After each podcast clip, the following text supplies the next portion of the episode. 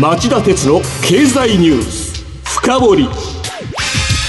皆さんこんにちは。番組アンカー経済ジャーナリストの町田鉄です。皆さんこんにちは。番組アシスタントの杉浦舞です。夕方4時からの町田鉄の経済ニュースカウントダウンでもお伝えした通り今日は処理済み汚染水の海洋放出へ IAEA のモニターを受け入れよと題してお送りしますえー、おと、えー、おとついの3月11日あの東日本大震災と福島第一原発事故からちょうど9年の節目を迎えました。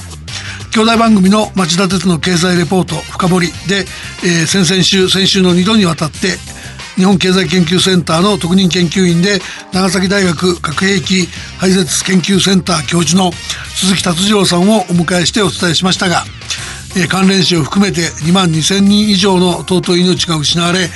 あるいは行方不明者が出たばかりではなく今なお4万7千人の人々が住み慣れた故郷を離れて避難生活を強いられているのですから我々は東日本大震災の、えー、あるいは原発事故の残された教訓をきちんと生かし後の世代にも伝えていく義務があります。ところが福島第一原発の事故処理や原発再稼働問題を見ているとそうした教訓が今なお生かされず物事が停滞し国際的な不信感まで集めるケースが散見されます。タイトルに挙げた IAEA 国際原子力機関の提案はそうした教訓が今なお生かされていないケースです。今週はこのケースを含めて生かさなければいけないいくつかの教訓についてお話したいと思います。それでは CM の後町田さんに深掘ってもらいましょう。町田鉄の経済ニュース深掘り。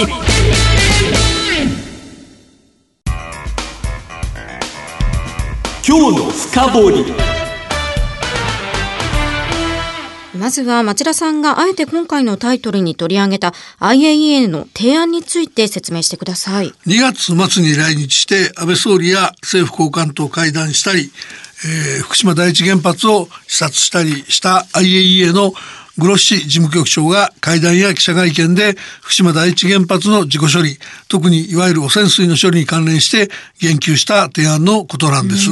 あのこの汚染水というのは町田さんが処理済み汚染水というべきだと、まあ、いつもこだわっているものですよねで。海に放出しても問題ないのだからそうすべきだというお話ですか？はいよく覚えてらっしゃいますね。あの事故当初からの難問の一つだったんですが、福島第一原発の敷地には周囲の阿武隈山系から大量の地下水が原発施設の地下に流れ込み、えー、放射性物質で汚染された汚染水となり太平洋に流れ込んで海洋汚染に、えー、なりかねなかったわけですね。うん、そこで現在は凍土壁を作って流入を減らした上で地下水が海に流れ込む前にアルプスという機械でストロンチウムとセシウムえー、ストロンチウムとか機械でストロンチウムとかセシウムといった放射性物質を取り除いた上で原発敷地内に設置したタンクに溜めておくとそういう措置を取ってるわけですね。はい、ところが処理済み汚染水はものすごい勢いで増えてますんで、んあの原発敷地内の保管タンクが再来年2022年頃に満杯になるとされてます。でそもそも用地を確保したりタンクを作って貯めておくっていうのは結構お金のかかる方法で、うん、あの日本経済研究センターが去年3月に出したレポートでは自己処理に総額が最大で81兆円とその3年前の経済産業省の試算の3.7倍に膨らむ恐れがあると試算してるんですけど、えー、その大半が処理済み汚染水を貯めておくコストなんですね。はい、そこでまあ早くから、えー、処理済み汚染水を、えー、海に放出しようという案がありました。で使用済み汚染水に含まれているのはトリチウムという物質だけでトリチウムは通常の原発の排水にも含まれており自然界に悪影響はないとされてるんで問題ないだろうっていうんですね。安全性の上で問題心配はなくて今のやり方だとまあ国民負担が膨大になりかねないのにどうしてそれに変わるはずの海洋放出が実現していないんですか？まあ、韓国が反対してるっていうのと地元の漁民が風評被害の発生を懸念して処理済み汚染水の海洋放出に反対してるっていうのが大きいんですね。うん、でこの風評被害の問題っていうのは風評被害が起きても風評被害だから保証しないと、えー、東電が突っぱねてきたえー、ことがその問題を一段と複雑にしたっていう面もありまして、東電はその大事故を起こした当事者でもありますしその東電が事故処理を担当してきた経緯もありいくら大丈夫と言っても地元漁民が不信感を強めるのは当たり前っていう面がありますよね。で万が一でも風評被害が起きたら保証するのが当然だと僕は思いますがでその場合保証に必要なのは3,000億円程度っていう試算もあるんなるので、コストとしてはタンクに貯めていくよりゼロが2つ少なくて済むんですね。はい、その分まあ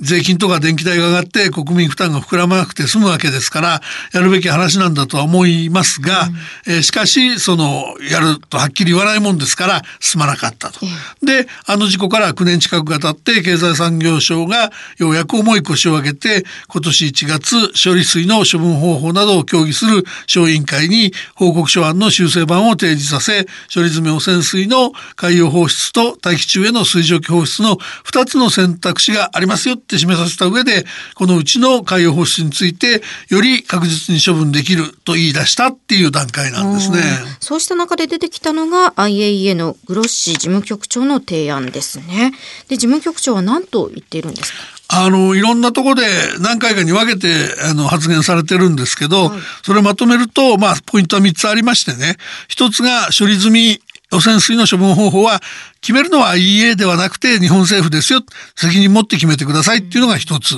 ですね。で、第二は、その海洋放出であれ、水蒸気放出であれ、技術的に実行可能な処分方法であり、国際的な関連にも沿ってると。それからその放射性物質の濃度を国際基準以下に薄めた処理水を放出するんであれば、環境にもニュートラル、中立だという、まあその二つの見解を示した上で、IEA として支持しますよっていう考えを明確にしたことですね。で、三つ目が、まあ僕はこれが一番大事だと思うんですけども、仮に海洋放出する場合は、IAEA が希釈後、つまりその薄めた後のその処理水に、え薄まれる放射性物質の濃度をモニタリング、監視することも可能ですよと、そういう役割引き受けてもいいですよと述べて、積極的に不要被害の防止に役立つ監視をやりますよって言ってくれたことなんですね。確かに事故を起こした上自己処理をしている東電、これまでも何度も不手際を起こしてきた東電ではなくて、平和利用の観点も含めて各国を厳しく監視しているこの IAEA が海洋放出も監視してくれるのなら、まあ、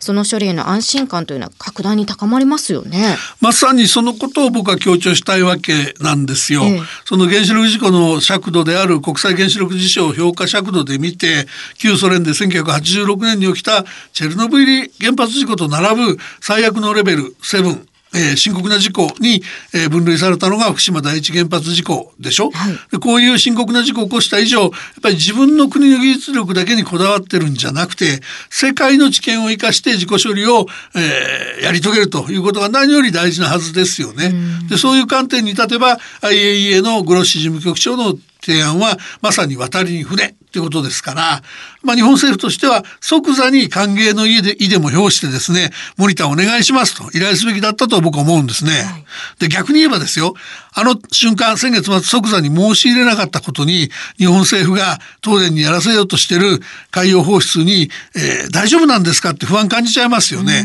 実はそのストロンチウムとかセシウムが除去しきれておらず流しちゃいけない汚染水なのに流そうとしてるんで IAEA の申し出を受けなかったんじゃないかって疑いたくなりませんか？あのここはやっぱり素直に世界の知見を拝借すべきであのお願いしますって言うべきだったと思います。まあ、安倍総理いつまでも票にならないからってこの問題売っちゃっておくのはやめてくださいね。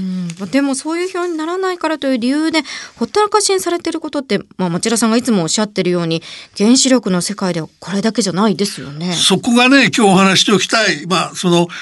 あの震災あるいは事故からの9周年なんで今日の2つ目のポイントなんですけども、はい、まあ、あまり時間がないんで政府が進める原発再稼働っていう国策遂行の上で絶対に必要なこと手を抜けないことの代表的なものをかいつまんでお話しておきますね。はい、お願いします。あの一つは国際的に見てその日本が核兵器を持ちたいんじゃないかって疑われかねない問題があってそれがまあ核燃料サイクルの問題ですよね。はい、日本は長年その原子力発電で使い終えたウラン燃料を再処理してウランとプルトニウムを取り出しこれらを再処理して再び原子力発電の燃料として使えるようにすることを、うん、えー、まあこれをまあ燃料核燃料サイクルと言いますけども、あのウランをプルトニウムに変える高速上速炉が実用化すれば限られたウラン資源を有効に使えるとして核燃料サイクルを原子力開発の基本だって言ってきたんですよね。えー、だけどそれがいつまで経ってもその関連施設のトラブルがあの続発してうまくいかなかった。うん、で再処理されず核兵器に転用可能な、えー、燃料の使用済み燃料のたまる一方な状態があるわけですね。はい、だこれは核燃料サイクルの旗をこの際も下ろしてその全量再処理するというんではなくて、えー、直接処分する道も、えー、確保して不要なプルトニウムの削減を急ぐ必要がありますよね。うん、そうですね。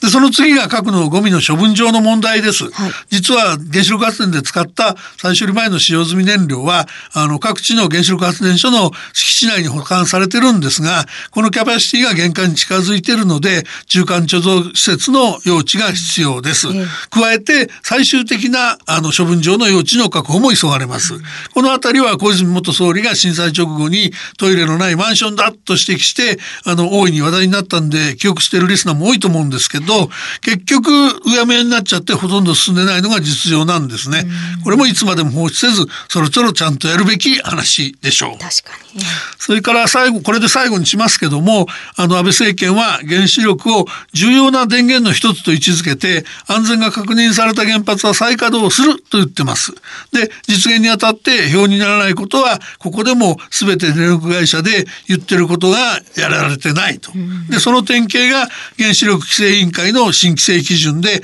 お墨付きを得た原発であってもその国が避難手段の確保などに責任を持とうとせず電力会社任せになっており、まあ、結果として裁判が続出して、えー、再稼働がなかなか進まない状況になっていると。でまあそのあの CO2 の削減問題で EU のようにあのヨーロッパ連合のように日本も2050年の CO2 排出ゼロを目指すその対策を加速するんであればやっぱりその安定的な再生可能ルギーや電気を貯めておくバッテリーがまだ実用化が十分でない段階にありますからそれができるまでの間だけでも原子力が必要なんでもっと原子力にコミットする必要がありますよね。その人類史上あの人類史上最悪の、えー、福島第一原発事故から9年の歳月が過ぎました。どうか政府はあの事故の教訓を生かして将来の縮小原発ゼロの青写真をしっかり持つとともに、えーそれまでの過渡期も二度とあのような原子力事故が起きないよう万全の手を打つ必要があると思います。以上今日の深掘りでした。さて今晩の町田鉄の経済リポート深掘りはどんなテーマでしょう、えー、今夜は国際標準から大きく遅れを取る日本東京2020に期待されるレガシーとはと題してお伝えします。ゲストは日本経済研究センター研究顧問の斉藤淳さんです。それでは夜11時から再びお耳にかかりましょう。さようなら